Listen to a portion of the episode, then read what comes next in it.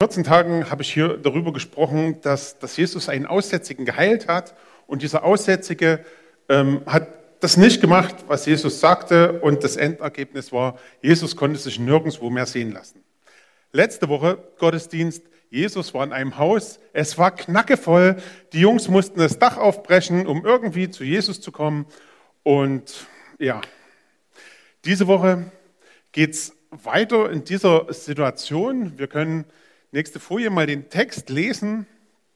Da steht, und er ging wieder hinaus an den See. Also wieder die Situation, wieder Jesus auf der Flucht, Jesus unterwegs, um irgendwie Menschen oder den Ansturm der Menschen irgendwie zu bewältigen. Und er ging wieder hinaus an den See und die ganze Volksmenge kam zu ihm und er lehrte sie. Und als er vorüberging, sah er Levi, den Sohn des Alpheus, am Zollhaus sitzen. Und er spricht zu ihm, folge mir nach. Und er stand auf und folgte ihm nach. Und es geschieht, dass er in seinem Haus zu Tische lag. Und viele Zöllner und Sünder lagen mit Jesus und seinen Jüngern zu Tisch, denn es waren viele, und sie folgten ihm nach. Und die Schriftgelehrten der Pharisäer Und als die Schriftgelehrten der Pharisäer ihn mit den Sündern und Zöllnern essen sahen, sagten sie zu seinen Jüngern, mit Zöllnern und Sündern ist er. Jesus hörte es und spricht zu ihnen, nicht die Starken brauchen einen Arzt, sondern die Kranken. Ich bin nicht gekommen, Gerechte zu rufen, sondern Sünder.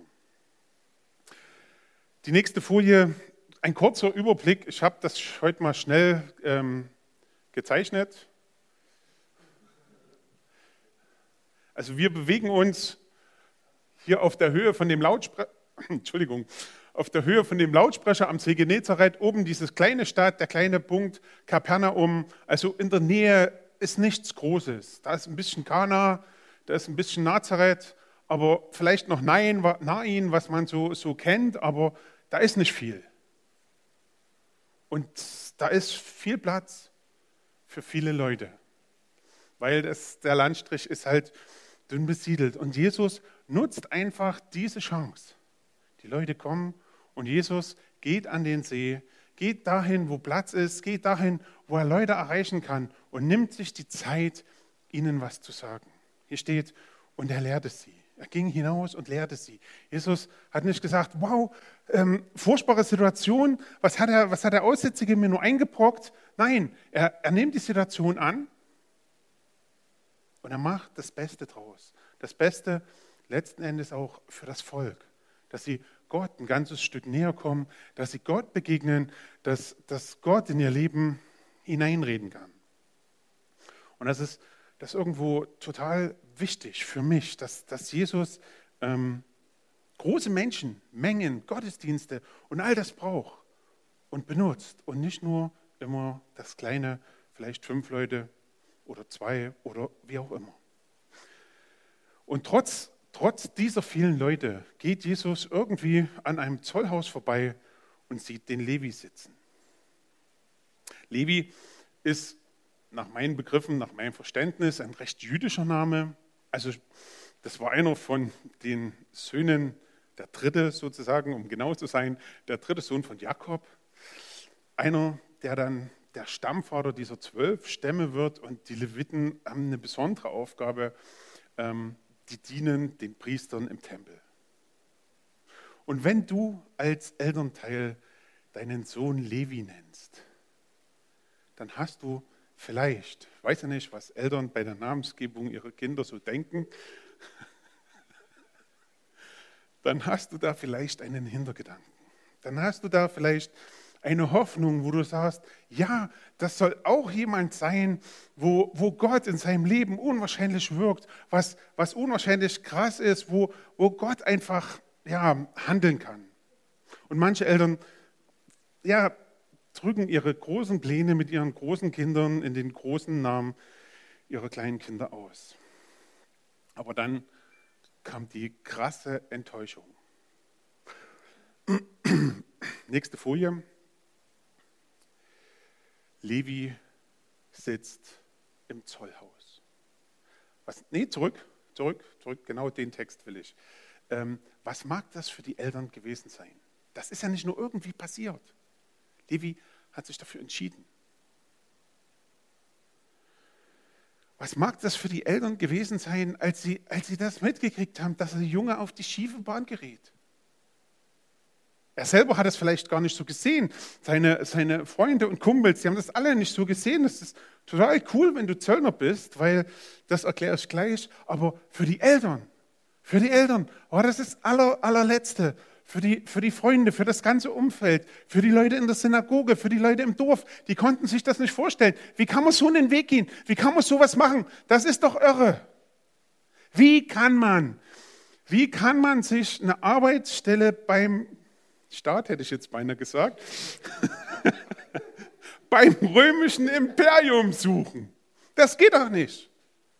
Die sind eingefallen in dieses kleine Fleckchen Land und haben das besetzt.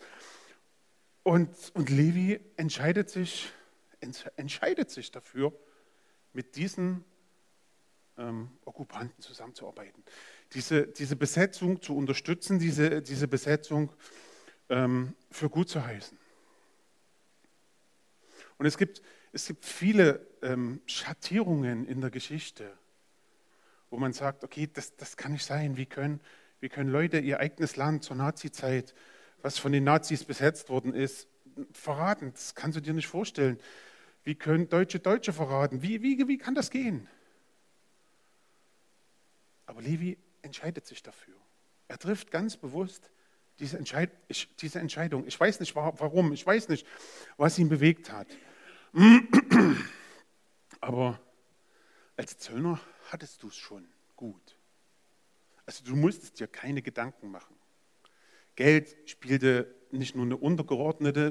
keine Rolle. Das war einfach da. Wenn ihr jemals das kalte Herz gesehen habt, da gibt es einen Mann, der hat immer Geld in Taschen. Und so ist Levi. Du kannst hinkommen, wann du willst, der macht seine Taschen auf, da ist Geld drin. Ob das gerecht oder ungerecht verdient ist, ob die Leute dafür dankbar sind oder nicht, er hat es ihnen einfach abgeknöpft. Levi hat immer Geld.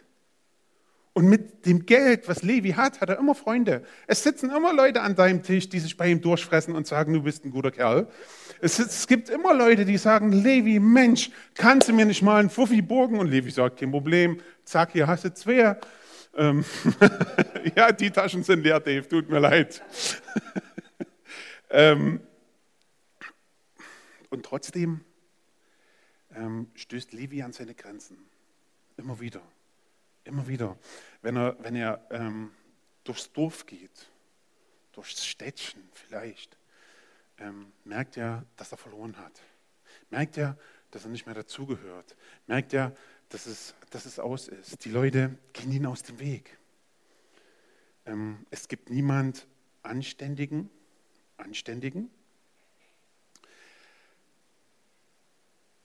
der seine Kinder mit Levis Kindern spielen lassen würde. Wenn die kommen, dann sagen die, kommt von der Straße, kommt nach Hause, lasst die in Ruhe. Es gibt Leute, die ihm aus dem Weg gehen. Es gibt Leute, die über ihn schimpfen, die ihn schneiden. Es gibt Leute, die vor ihm ausspucken. Alles, wenn er da so einfach durchs Dorf geht, auf Arbeit und zurück oder einkaufen. Das ist einfach so.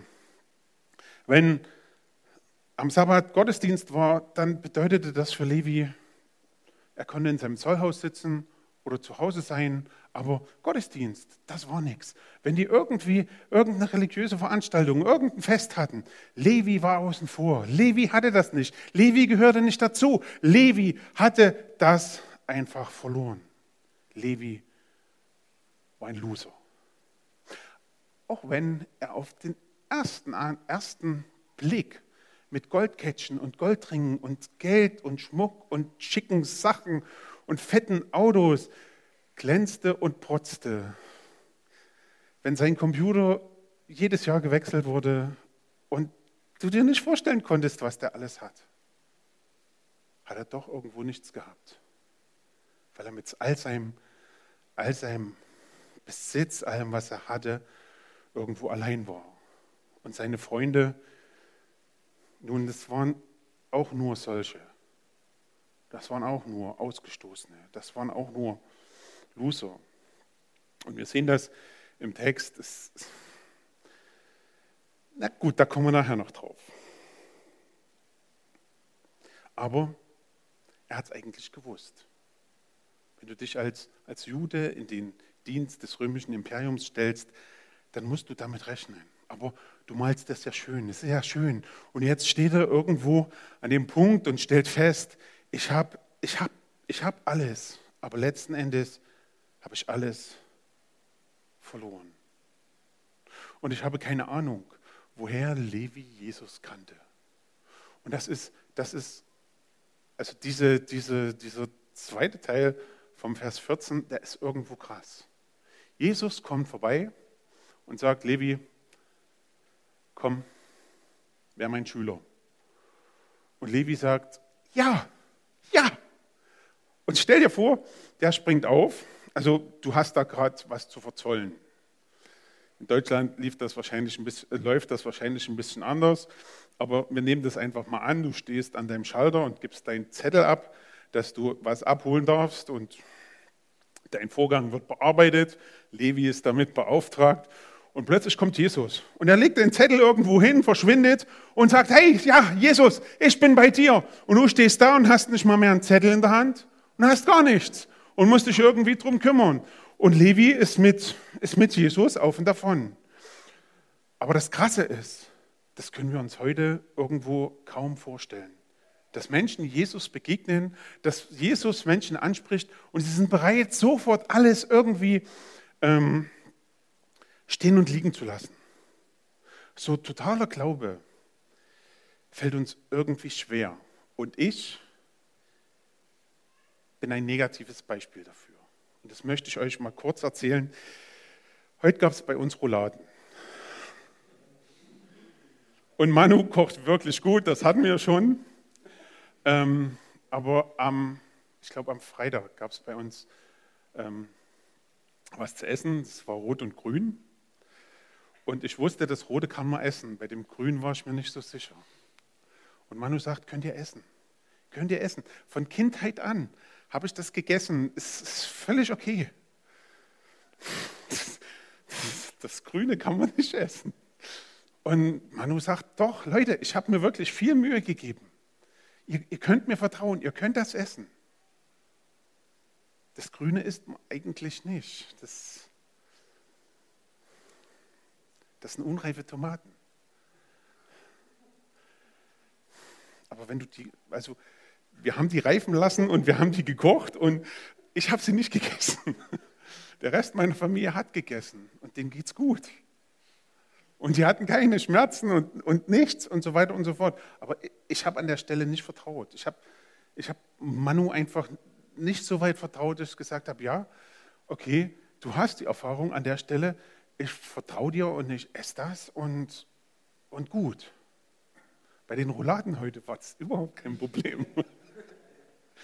Aber Jesus kommt und fordert Levi hier raus, sein Leben komplett zu verändern, weil wenn Levi an dieser Stelle als Zöllner schon der Loser war, dann ist er als Jünger jawohl der Oberloser.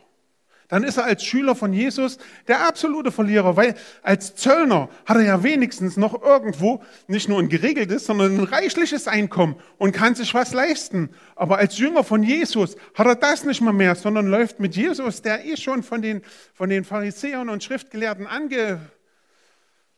angefeindet wird, läuft dann mit dem rum. Und Levi steht auf und geht. Und Levi lässt sich darauf ein, dass Jesus einfach ganz anders ist. Und Levi sieht was andere nicht sehen. Es gab im vorigen Jahrhundert, das klingt krass, einen Missionar, Jim Elliot, der hat Folgendes gesagt. Nächste Folie bitte. Der ist kein Narr, der hingibt, was er nicht behalten kann, um zu gewinnen, was er nicht verlieren kann. Was ist das, was wirklich Wert hat? Und was bist du bereit, dafür zu geben? Der ist kein Narr, der hingibt, was er nicht behalten kann, um zu gewinnen, was er nicht verlieren kann. Lasst euch den Satz, ich lasse den mal noch eine Weile da stehen. Das muss man zweimal, dreimal, viermal lesen, dann sagt das so langsam. Aber das Interessante ist, Levi hat ziemlich schnell hier an seinem Zollhaus diese Entscheidung getroffen. Ja, ich werde mit Jesus gehen. Und das, was ich habe, das, was ich besitze, das, was mein Leben bisher ausgemacht hat, das ist bei weitem weniger wert als das, was Jesus mir bietet. Als diese Veränderung, dieses Neue, was Jesus mir schenkt. Und Levi lädt Jesus zum Essen ein. Nächste Folie bitte. Und Levi lädt alle seine Freunde dazu ein. Und an der Stelle habe ich mich gefragt, was oder wer ist das heute bei uns? Wer wären die Zöllner und Sünder, wo sich der gute und fromme Mensch drüber aufregt? Wer wären die, wo du sagst, okay, die sind sozial relativ, sind sie ja nicht. Ist ja falsch. Die sind nicht sozial weit unten. Denen geht's gut. Die sind auf nichts angewiesen. Die brauchen zum Leben keine Hilfe. Aber wer sind die Menschen, die wirklich Hilfe brauchen? Die vielleicht alles haben und doch am Leben vorbeigehen? Wer sind die Menschen für mich in meinem Umfeld, die draußen stehen, wo vielleicht jeder sich am Ende, Luther würde sagen, das Maul zerreißt, wenn ich bei denen sitze und einen Kaffee trinke? Wer sind die Menschen bei dir? Man bemüht sich ja irgendwo in seinem Umfeld, dass das angenehm ist. Wo sind die Menschen, wo es uns kratzt? In meinem Umfeld, in meiner Gemeinde.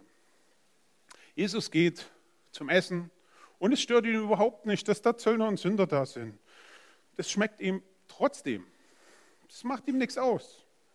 Er genießt das, weil er ist von Levi eingeladen. Und Levi ist total verändert von Jesus. Und er möchte ihm einfach zeigen, ich habe dich lieb, ich schätze dich sehr, du bist mir was wert, ich bin dir von Herzen dankbar. Und Jesus sieht dieses Herz und trifft sich mit allen seinen Freunden, weil er sich von Herzen wünscht, dass die genau das erleben. Dass sie was finden für ihr Leben, was viel, viel weiter reicht. Jesus hat an dieser Stelle einfach absolut die Ruhe weg. Es regt ihn das nicht auf, es bringt ihn das nicht aus der Fassung, sondern er hat Zeit. Zeit auch für diese Leute, die hier sind. Und um den Punkt von vorhin nochmal aufzugreifen, was mir hier aufgefallen ist, ist gar kein Gedrängel. Also es steht da, es sind ganz viele Leute da, aber es ist nicht so, dass man nicht mehr zu Jesus kommen kann. Es ist nicht so, dass das Haus überfüllt ist, sondern es ist so, dass wenn Pharisäer an der Tür stehen, dass die genau sehen können, wer da ist und dass sie das abschätzen können und dass sie dann sagen können, hey Jünger, hört mal, wir haben da mal kurz was mit euch zu besprechen. Und ich finde das eine absolut miese Nummer. Weil die gehen zu den Jüngern. Und sie sagen, mit Zöllnern und Sündern ist er. Also, euer Chef, was macht denn der? Das ist ja überhaupt, also sozial, völlig verkehrt. Das geht so nicht, das kann man so nicht machen. Das ist einfach nicht dran und nicht drinne. So kann das nicht gehen. Verteidigt ihn mal. Und ich denke, manchmal stehe ich genau in dieser Situation, dass ich denke, ich muss irgendwas, was Jesus sagt, was Jesus tut, wo Jesus was von mir erwartet, wo er mir einen Auftrag gegeben hat, ich muss das verteidigen. Aber das macht Jesus hier an der Stelle selbst. Er ergreift, wir lesen hier nicht, dass die Jünger was gesagt haben, sondern er ergreift das Wort.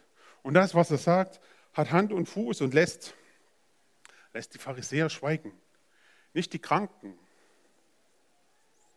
nicht die Starken brauchen einen Arzt, sondern die Kranken. Ich bin nicht gekommen, Gerechte zu rufen, sondern Sünder. Nicht die Starken brauchen einen Arzt.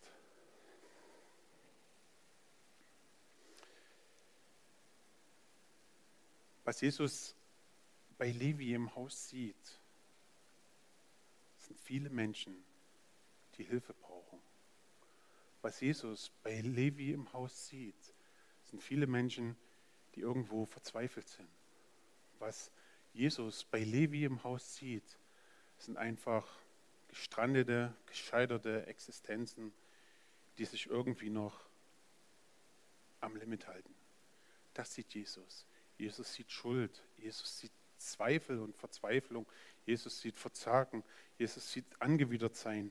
Jesus sieht Gier. Das ist das, was Jesus sieht. Und er sieht das und sagt, diese Leute brauchen Hilfe. Deswegen bin ich gekommen. Das ist mein Auftrag.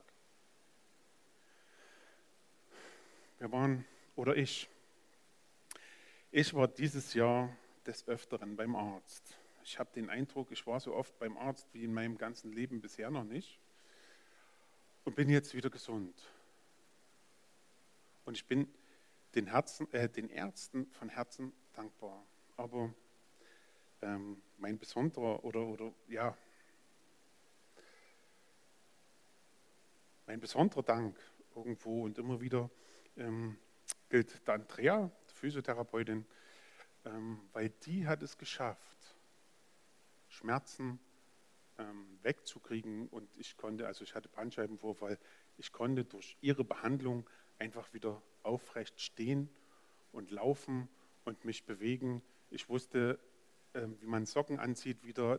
Das ging alles dadurch, dass sie mir 5 Klebestreifen auf dem Rücken geklebt hat und das irgendwie funktioniert hat. Ich kann das nicht erklären. Für mich sind solche Menschen gewaltig. Und ich kann das nicht nachvollziehen. Ich bin da einfach nur von Herzen dankbar, weil das in einer schlimmen Zeit unwahrscheinlich geholfen hat. Und Jesus sagt, genau deshalb bin ich gekommen, weil ihr einfach im Elend sitzt, weil ihr euch vielleicht nicht bewegen könnt, weil ihr irgendwie gehemmt seid und weil ihr Hilfe braucht. Und diese Hilfe will ich euch anbieten, aber dazu ist eins nötig. Du musst merken, du musst wissen, du musst eingestehen, ich habe da was. Das war bei mir gar nicht so schwierig, weil in dem Moment, wo du irgendwo nicht mehr aus dem Bett rauskommst und dich nicht mehr bewegen kannst, ist das offensichtlich. Aber in meiner Beziehung zu Gott denke ich oft von mir, ich bin ja doch ganz schön gut. Ich weiß nicht, was du von dir denkst, aber niemand würde sagen, okay, eigentlich in diese Reihe von Levi und den anderen und den Sündern und den Huren, und da passe ich genau mit rein. Das ist genau das, da gehöre ich hin. Jeder von uns würde sagen, ja, wir sind doch schon, ein bisschen gut sind wir schon.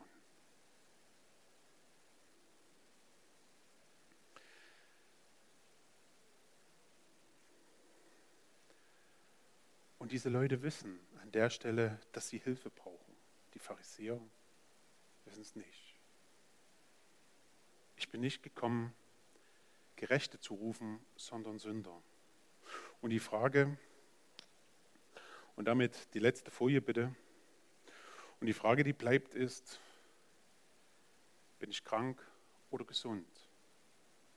Nicht körperlich, sondern geistlich, so wie Jesus mich sieht. Bin ich krank oder gesund in meinem Herzen? Denke ich eher wie Levi, dass ich Hilfe brauche und mir Hilfe suche und auf Hilfe angewiesen bin und Veränderung brauche in meinem Leben, weil ich es irgendwo nicht alleine schaffe? Oder denke ich eher wie die Pharisäer, die sagen, ja, meine Güte, ich habe es im Griff. Ich kenne das Gesetz, ich halte das Gesetz, ich liebe das Gesetz. Gott ist mit mir zufrieden. Und Jesus ist gekommen, Kranke zu helfen. Und die Frage, die am Schluss steht, ist, wo suchst du Hilfe?